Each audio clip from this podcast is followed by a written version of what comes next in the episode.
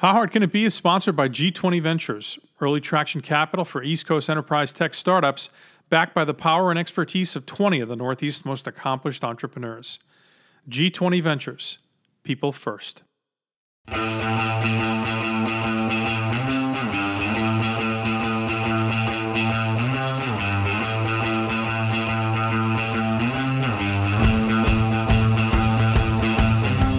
Welcome to How Hard Can It Be? Up close and personal with the real people behind Boston's venture capital big time. Uh, this is Mike Troiano, your host. I am Mike Trap on Twitter.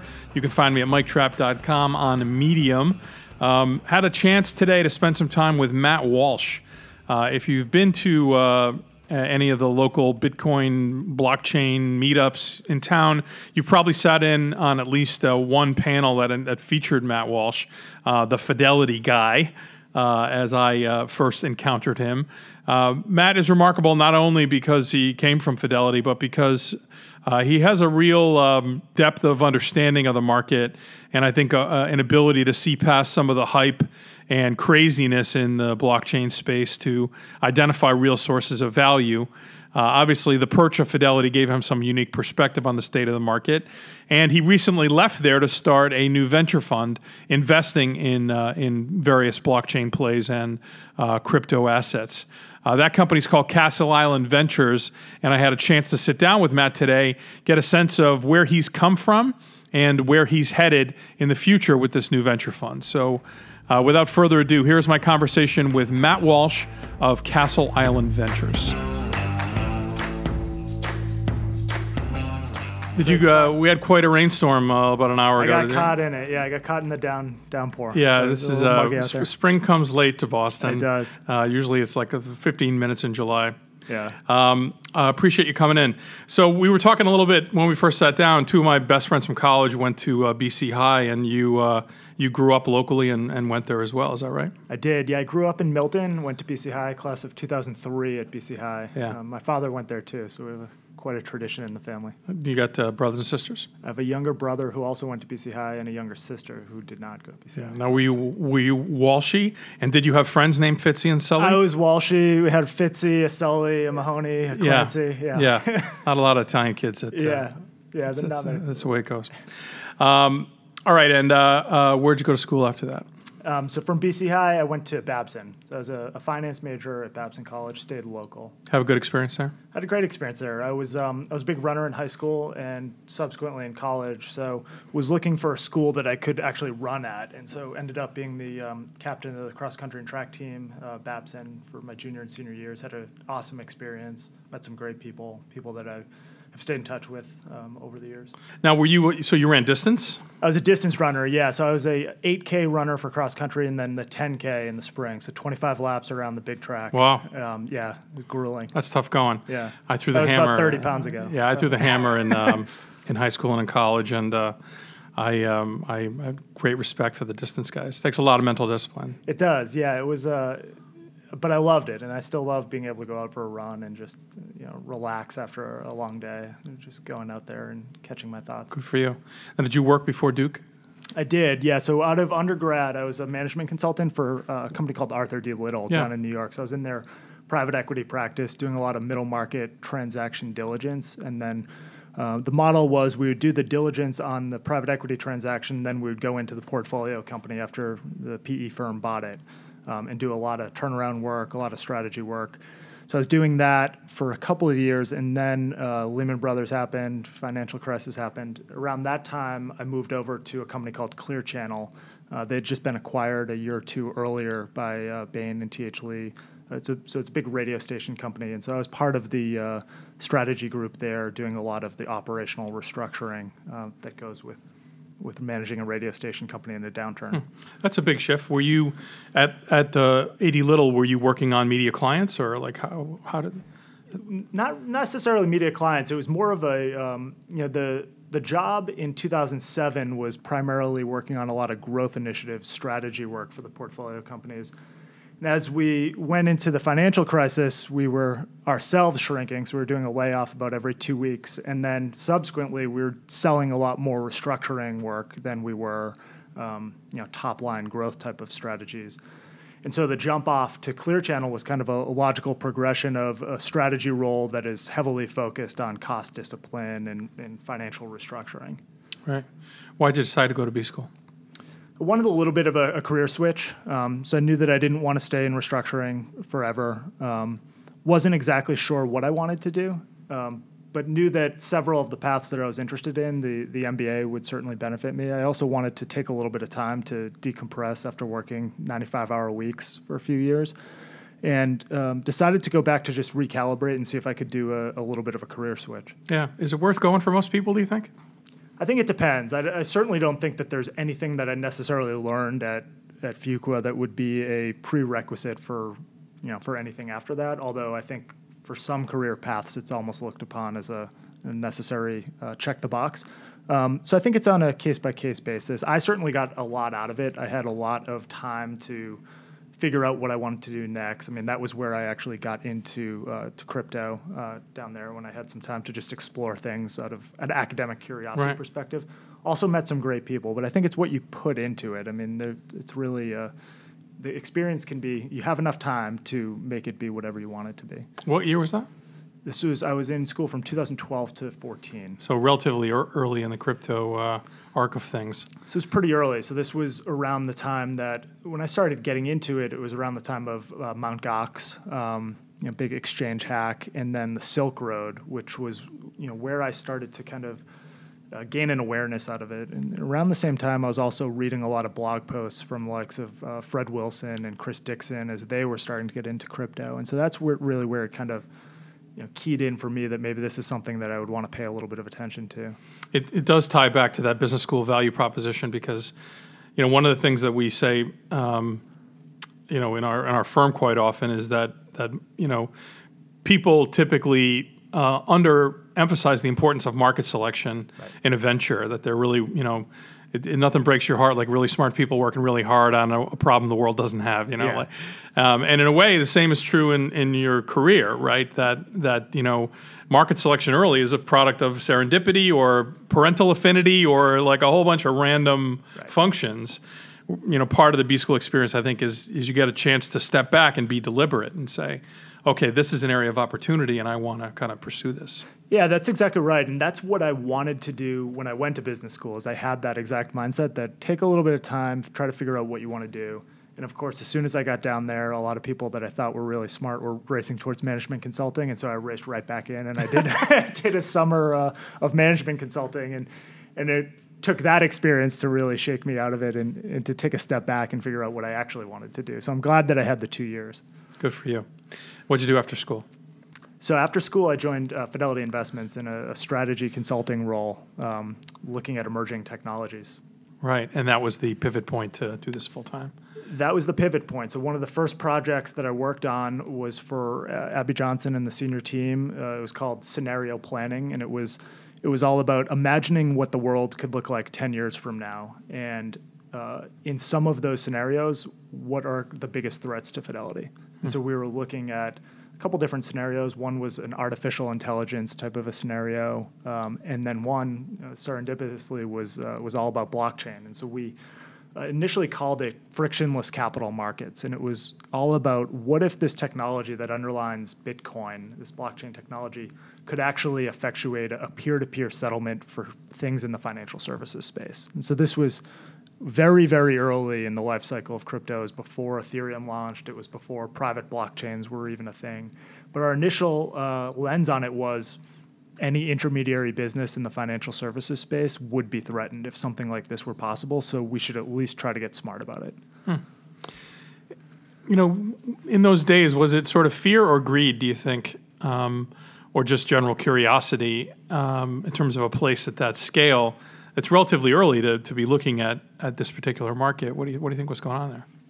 I think that it was uh, it was curiosity, and it was primarily driven by uh, Abby being really open minded to this technology, and so we were really fortunate that we weren't. Um, we weren't pressed to immediately find a use case for this, immediately find a product to launch. And the focus was really just on educating ourselves.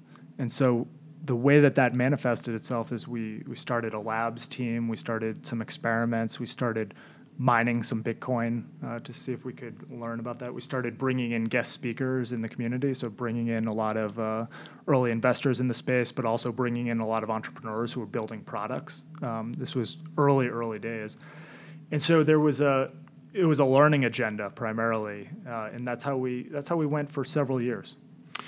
You know, uh, turning a boat that big is is hard, and and uh, you know one essential ingredient is having a captain who gets it right, or it's some kind of a champion internally that says this is important and it's worthy of resource and attention on the part of the team. What did you learn from the experience of championing a new technology, uh, an unfamiliar and in some ways threatening technology in particular, inside a large institution like that? Like, if someone else were undertaking a role like that in a different place, what advice would you give them about how to be effective? So I think the it's a great question. The optics really matter, and so the senior leadership team at Fidelity was always and is always very open-minded to the technology. I think that a lot of good ideas within companies can really die if middle management is not supportive of them. Right. So you need to give uh, the more junior folks the, the, kind of the time and attention, but also just the permission to explore. And so that was always within the culture of Fidelity, and it, and it is within the culture. It's a great company. And so there was always the, you know, the belief that we could spend time, uh, you know, evaluating these things. So I think that was critically important. You know, I, I, most people encountered you for the first time probably as the fidelity guy on some panel, right? Yeah. Uh, um, so you were obviously spending a lot of time um, out there, um, you know, elevating the visibility of, of Fidelity's brand and trying to make them relevant. And obviously, there's a personal brand component uh, to that too. You know, how did you think about about that? Like time outside in the community, um, was was your commitment to that? You know, was it a, partly a function of the nature of crypto, or or or was that something you have an affinity for? Or you know, how did you decide that you were going to spend that much time kind of out out in the world? I actually I don't think it was a conscious decision. I generally am a kind of a shy person. I haven't been doing a ton of panels or podcasts, but as we started to ramp up our efforts and as we started to do a little bit more uh, on the investing side at Fidelity, it became more of an option. And so I think at that point, it became known that we were a lot more active in the space uh, than maybe previously had been thought. And so um, for me, I was always kind of nervous about those panels because you could always say something that sure. you know that could be antithetical to one movement in the community. I remember there was one panel that I did with Neha at the DCI. You might have even been there where I said something positive about a particular uh, crypto asset network, and she kind of jumped right on me. So I was always a little bit worried about those type of a, uh, you know, scenarios. But um, you know, it was always more about the the messaging, the, the overall brand for Fidelity, and, and, the innovative culture, and promoting Fidelity Labs, and that's really where we tried to focus. How do they think about or at least at, at the point that you left the company, like how do they think about crypto in the present and in the future? Is it a fundamental strategic asset? Is it a hedge against a possible future outcome, or is it you know how central is it to their strategy? Do you think?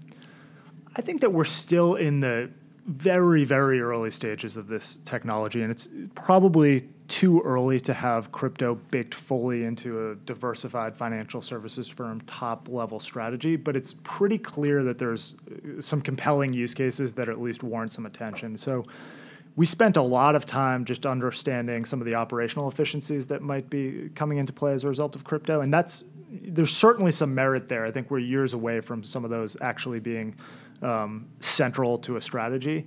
Uh, the other thing that we spent a lot of time on is just looking at some of the market infrastructure that would need to exist regardless of which ones of these networks come to pass. And so when I say market infrastructure, you're looking at things like custody, things like exchanges, things like data.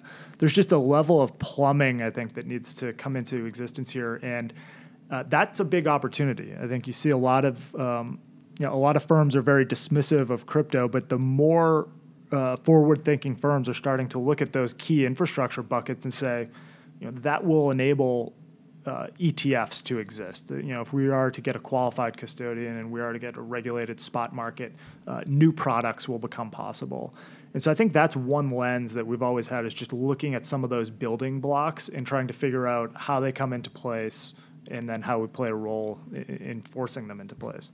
You're um, kind of a bridge figure um, in the sense of like you know that crossing the chasm chart. You got like a bunch of fanatics and you know long-haired weirdos that are in the early days, like you know libertarian fringe figures and uh, you know folks of questionable, uh, um, and and we sort of get through that phase, and then the technology kind of grows up. It's very much analogous to the sort of way early internet went. Yep. Um, and now we're seeing kind of the the curve of mass acceptance, and it feels like we're moving into a more of an institutional participation in the uh, in the platforms. And um, so, you know, it strikes me that you you're someone who probably has to kind of explain some of the fundamentals um, of cryptocurrency to folks who are you know smart people, but just don't have a lot of exposure to it and see it as something they read about in Fortune or whatever, and seems half crazy.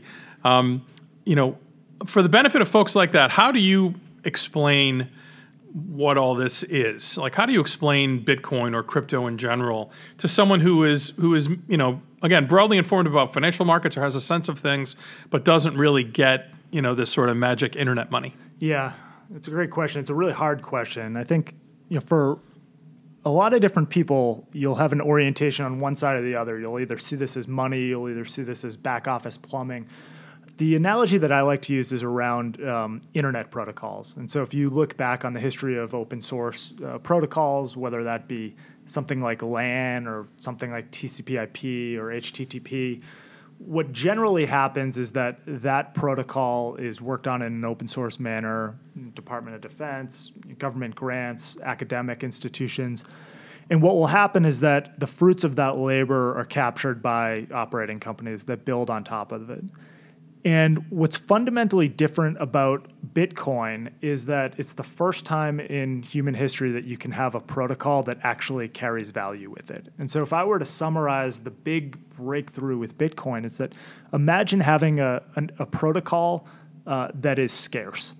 And so, if you think about what that could mean. So if, if I were to take a picture of this room and I were to text it to you, you could send that picture to anyone and it would be replicated thousands and thousands of times. And that's how our internet protocol suite had always worked. And the fundamental breakthrough with Bitcoin is that in a peer-to-peer manner, I can send you a Bitcoin and I can provably know that I don't have that Bitcoin anymore and there's only one copy of it and you cannot replicate it. And that's all happening peer to peer without a trusted third party. That's a huge breakthrough. And so I think a lot of people see that and they say, well, where are some other transactions where you would have the need to transfer something peer to peer and you don't want to pay a third party? And, and maybe have this digital scarcity element to it. So that's really where I start. And obviously, the first use case, I think the most compelling initial use case is around uh, non sovereign money. And so, what if we could make a form of money that is not tied to a to a government, uh, to a fiat regime. And that's really the, you know, understanding the history of Bitcoin, that is really central to the cypherpunk movement. That is why the people that built Bitcoin built it. And I think we're seeing a lot of derivative platforms emerge to address other types of use cases that are now possible as a result of that use case. Um, but that non sovereign money use case to me is still one of the most compelling uses of the technology. You know, it's, it's, it's no coincidence that um, cryptocurrency is exploding in a time where we're losing faith in our centralized institutions, mm-hmm. whether they be central banks um, or or uh, nationalist governments or uh, you know pick your institution. Even on the internet, you know, which was meant to be a uh, uh you know a playground of uh, you know democratic place to share ideas, has become really you know three companies own the whole mm-hmm. thing. It feels like. Yep. Um, you know, do you see this in the context of of broad and particularly kind of millennial distrust of centralized institutions, or do you think the two phenomenon are kind of, uh, you know, um, you know, independent?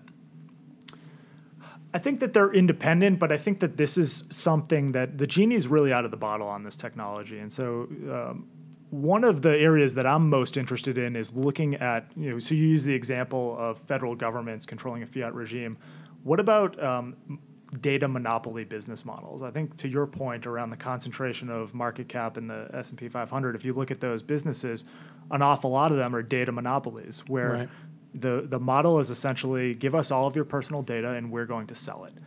And if you think about the power of this technology, what it has the ability to do at some point, I don't think there's a platform that's doing this yet, um, is to give the user a lot more control over their personal information and to partition off uh, that service. And so I think that the the potential ramifications on some of these data monopoly business models will be extreme as a result of this. All right, we're going to take a quick break and we'll be right back to talk about uh, the departure from Fidelity and uh, what you're doing now. Sounds great. How Hard Can It Be is sponsored by G20 Ventures, early traction capital for East Coast enterprise tech startups, backed by the power and expertise of 20 of the Northeast's most accomplished entrepreneurs. G20 Ventures, people first.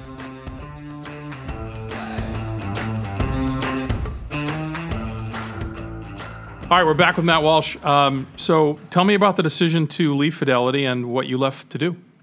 Yeah, so we, um, Nick Carter and I um, have uh, recently left Fidelity. We've launched uh, Castle Island Ventures, an early stage venture fund focused exclusively on the blockchain uh, crypto asset market. And so our uh, viewpoint is that there are tremendous opportunities here on both equity investments as well as direct protocol investments um, and not ICOs. But uh, we are focused on investing in companies, early stage uh, infrastructure companies. And so we'll be a seed focused venture fund uh, focusing on some of these companies that need to exist in order for any of these protocols to, to really take off. Um, you know, most people don't know what's involved in starting a venture fund. How do you do that? How do you hang out a shingle and say, uh, you know, let's let's let's put on a show here? Yeah, well, we're still figuring it out. It's, it's, a lot more complicated than it initially looks. Uh, you start with a lawyer, and then you start fundraising. Yeah. yeah, that's that's basically how it, how it went. Just going out there and uh, passing the hat. Yeah. And uh, what's the state of the fund now uh, uh, in terms of like, are you guys up and running and making investments? Yeah, we're we're up and running. Uh, we've made one investment so far, a company called Flipside Crypto. Dave Balter. Dave Balter, great guy. Um, and so yeah, we have one investment into Flipside, which is a you know, great company. We we think it's firmly within that market infrastructure bucket of you know things we're looking at. We think that data is going to be a huge part of any of these uh, networks going forward. We think that there's a tremendous amount of opportunity there, and, and we're really excited to support Dave and Jim and Stone. So you you sort of specifically dismissed kind of ICOs as a medium. Uh, why? Do you feel like we're past the uh, the opportunity point there? So you know, when I look at the ICO market just a staggering amount of these ICOs have the hallmarks of unregistered securities. And so that's something that we want to stay away from, um, you know, because we think that there a lot of these that have been issued probably are securities. The secondary point, and probably the more important point, is that do we really think that we're going to live in a world where 1,500 protocols for sending value are really dominant? And that's something that Nick and I spend an awful lot of time thinking about. If you think about the uh, the evolution of the internet, there were there were not 1,500 internet protocols. There's one HTTP. There's one SMTP. I think it's very likely that there will be a power law of winning protocols here, and to me, it would be unlikely that a protocol would emerge where there would be the owner of the protocol would own 40% of it and everyone would just be happy right. using it. So. Right um, we look at fair distribution as a you know, really critical characteristic of a lot of these networks. Uh, and furthermore, a lot of the ICOs that we're seeing that are focused on this so called utility token marketplace, where they're built to provision a certain service, whether that be distributed compute or storage or something like that, uh, you really have to ask yourself are we going to live in a world where people hoard file storage tokens? Or do we think that it's more likely that people will want to provision these services on a just-in-time basis just when they're ready to use the resource. I mean, you don't uh, hoard gasoline in your backyard. You fill up your car when it when it needs gas. And so we have the view that these will be working capital type of transactions where you will have a real time at scale you will have a real time conversion into these particular assets to the extent that they uh, even exist and so that would lend you to believe that the value of the token itself would not be uh, very high. There would not be a holding preference greater than zero to treat these things like money. And so uh, we're a lot more excited about the protocols that are building that have the characteristics of money. Um, and we're very, very bullish on equity investments in companies that are building some of the infrastructure that financial institutions and all of us will actually need in order to make these things usable. Right now, these things are not very usable. Hmm. You know, you have the challenge of investing um, into this really frothy market, and I would Im- imagine that creates a tailwind on the capital raising side, but about a headwind in t- terms of valuation on the on the um, investing side. Um, you just gave an example of a kind of core thesis in terms of where you're looking to make a play and where you feel like the opportunities are over the long run. You know, what else do you see in the market as places that are likely um, uh, to see long-term value creation versus places that feel more, you know, speculative and short-term? So I think that the I'll address the speculative nature first. I think that a lot of these platforms are being a lot of the protocols, the ICOs, um, are being introduced with the lens towards Ethereum is not scalable. Let's find something that's more scalable. In order for any of those platforms to really reach their true potential, the token itself will need to be treated like money. Uh, that's a that's a core view of ours. That's an opinion. Um, and so I find it unlikely that we're going to have 15 of these. I think that it'll be a densely concentrated power law where one or two will have 90% right. of the value. Where I think there's a lack of emphasis and a lot of the kind of crypto only funds are not looking at are infrastructure investments in companies that do data. And so a good example of that would be network data. You know, there's a well understood market for, for market data, trading data. Um, in the traditional financial services space. And if you think about that, all of those business models will be required for, for the crypto assets. And there are a number of companies going after that. Um, what is new about blockchain and where there, is there some white space? There will be companies that run nodes on these networks and deeply understand the network topography of who's actually participating in the network. And so, how many unique addresses interact with these platforms every day? How much actual utility is happening versus just pure speculation on these networks? And are there any patterns that we can discern in terms of who's participating in these networks? And so, that's one space that uh, I spend an awful lot of time evaluating. My partner, Nick, started an open source project called Coin Metrics, exclusively focused on jumpstarting the conversation in that sector. And so when I think about the opportunity areas, that's one that that immediately sticks out. Mm.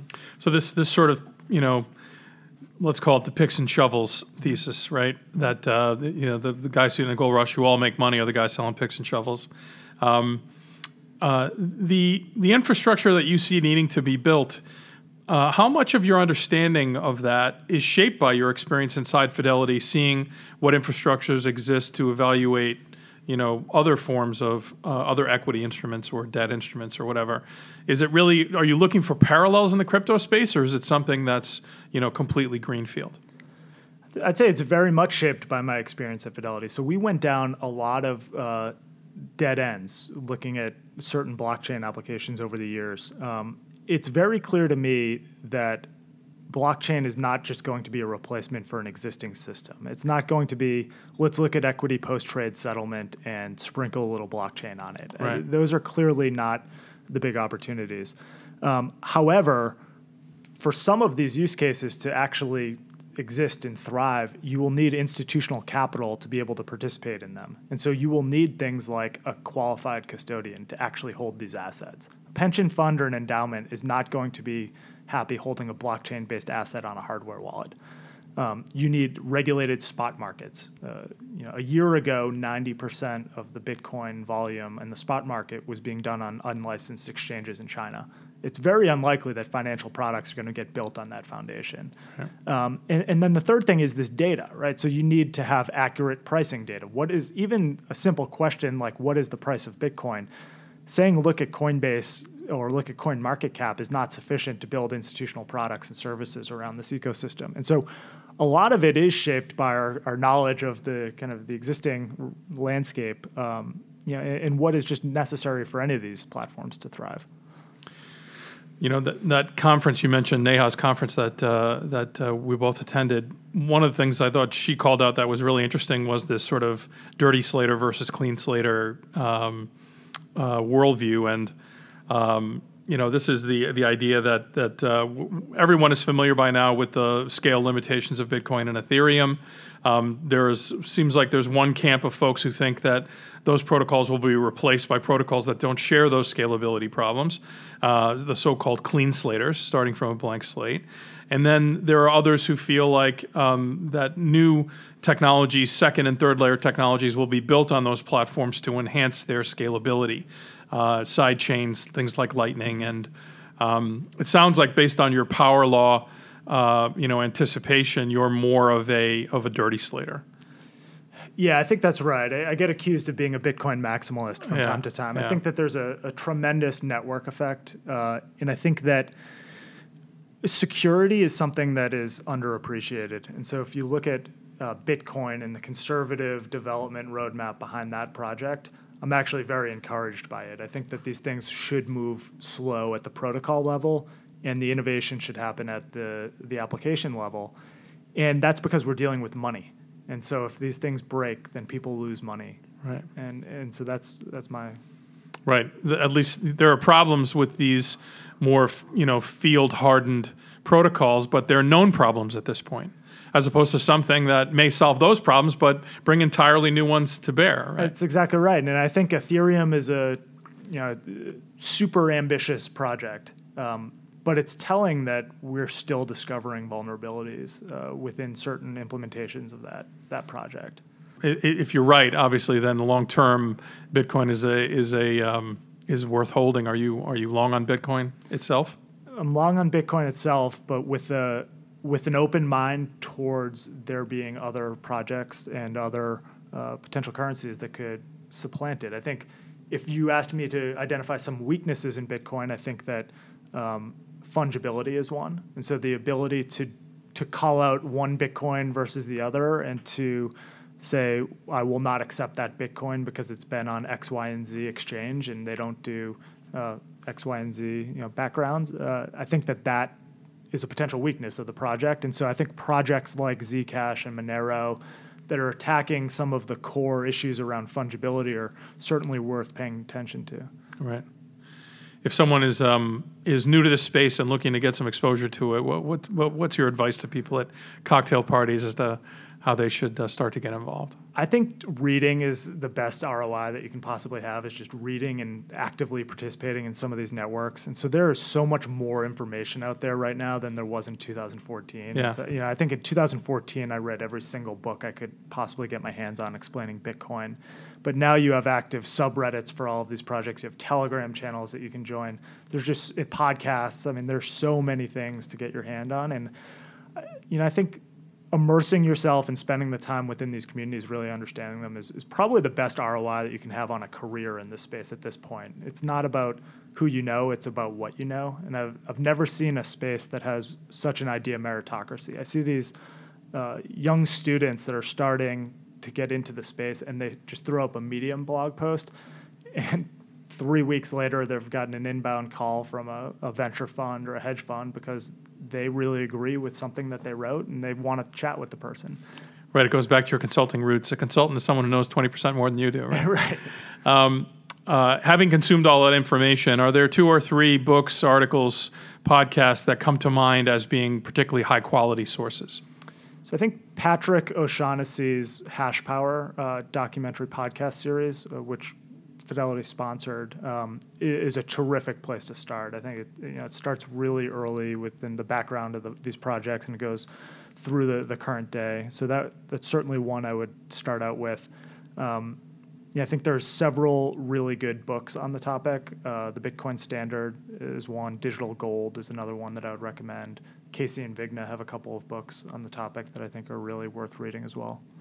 Uh, Casey's book was um, Age of Cryptocurrency, and then the new one is the the Truth. Uh, The Truth Machine. The I Truth believe. Machine, yeah. Yeah. um, both very good.